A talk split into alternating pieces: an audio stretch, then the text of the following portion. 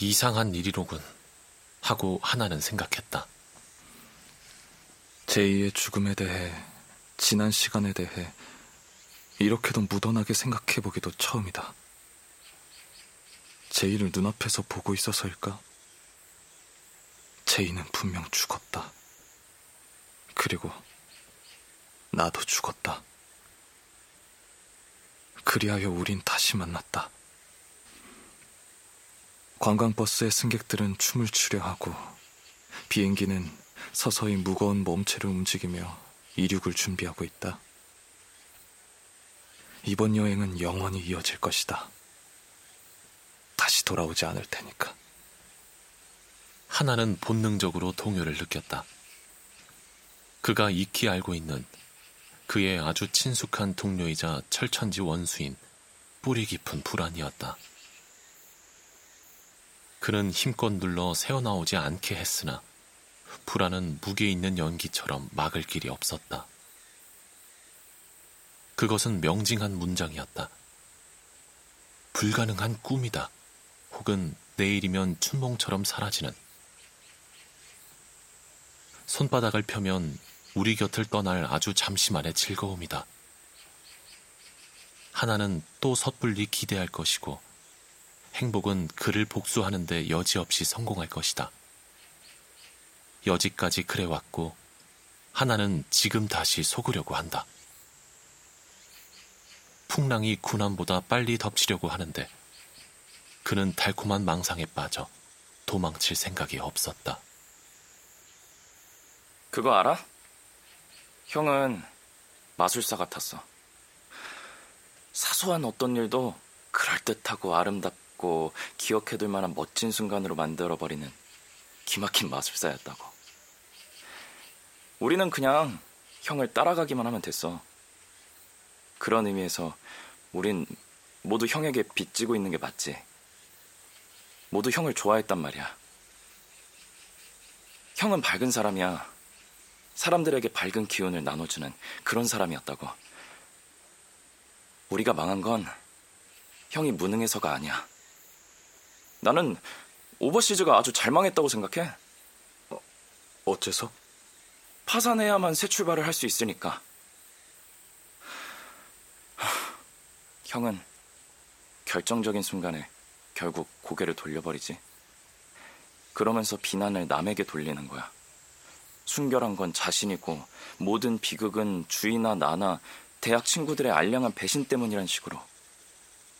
제이는 결연한 눈으로 묻고 있었다. 하나가 대답할 때였으나 쉽지 않았다.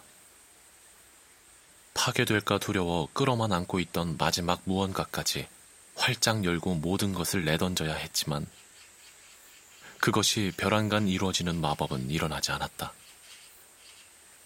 히람. 하나는 히람을 생각했다. 떠오르는 기억들은 아주 사소한 생활의 편린들이었다. 아침마다 현관 계단에 앉아 주스 마시길 좋아하던 히람. 처음 접했다는 듯 그 모든 것을 신기해하고 소중히 여기던 히람. 오정과의 다정한 수다.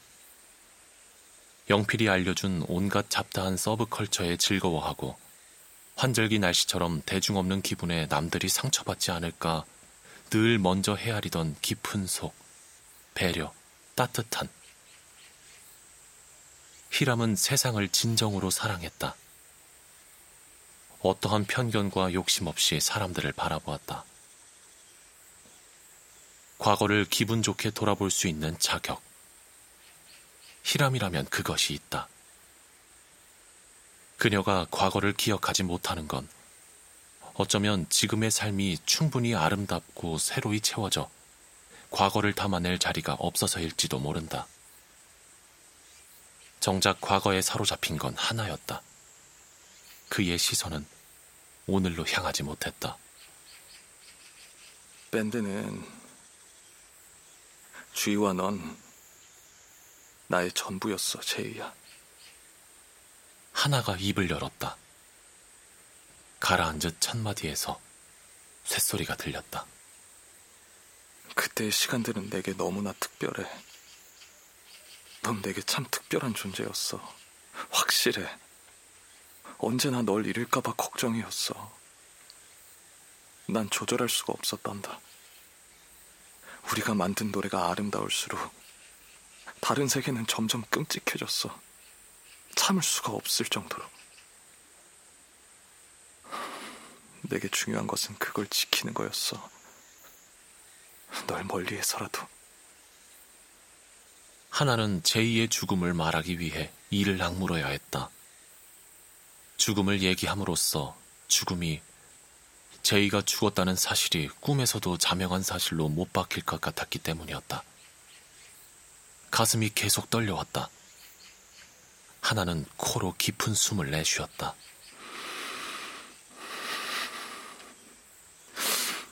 아무도 내게 너의 죽음을 알려주지 않았어. 상진이 형도, 영필이 형도, 오정이 누나도. 그때 함께 시간을 보낸 친구 누구도. 주희도. 있잖아. 그건 목이 잘린 연인과도 같은 거야.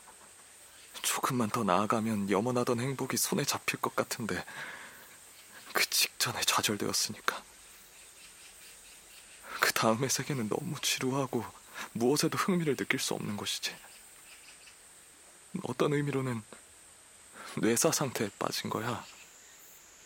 하나는 제이가 어떤 얼굴을 하고 있는지 살펴볼 용기가 나지 않았다. 슬프고 무거운 감정에 그는 짓눌려 있었다. 제이는 형 하고 말했다. 하나는 힘들게 고개를 들어 그를 바라보았다.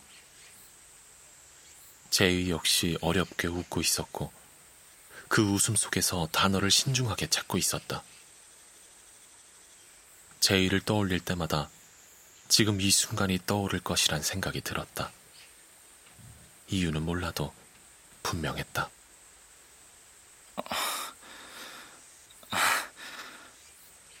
형은 아무것도 망치지 않았어. 우리는 정말 남들이 부러워할 만한 시간을 보냈어. 세상 모두를 바꾸진 못했지만 적어도 그 시간을 함께한 우리의 삶을 완전히 전복시켜 놓았어. 그것은 씨앗이 되어 삶의 어느 순간 피어나겠지. 우리 삶이 아닐지 몰라. 이번 생이 아닐지 몰라. 하지만 반드시 다시 나타날 거야. 그걸 본 누군가는 우리와 똑같은 방식으로 사랑하고 슬퍼하고 좌절하겠지. 아름답다 생각할지도 모르고. 아주 천천히, 느리면서 깊숙이 삶을 아름답게 침몰시켜 나가는 거야. 영원을 향해. 제이는 잠시 말을 멈췄다. 이런 얘기를 다른 누군가에게 하기는 처음이란 듯 그는 굉장히 수줍어하고 있었다. 돌아보지 마, 형. 슬프고 침울한 건 그게 어울리는 사람에게 맡겨. 형은 밝은 기운을 다른 사람들에게 나눠줘. 그걸 필요로 하는 사람들은 아직 많아. 알겠어, 형? 페달 밟기를 멈추면 자전거는 쓰러져. 계속 나아가. 계속 아름다운 순간을 만들고 사람들과 함께 해. 겁내지 말고. 그게 다야.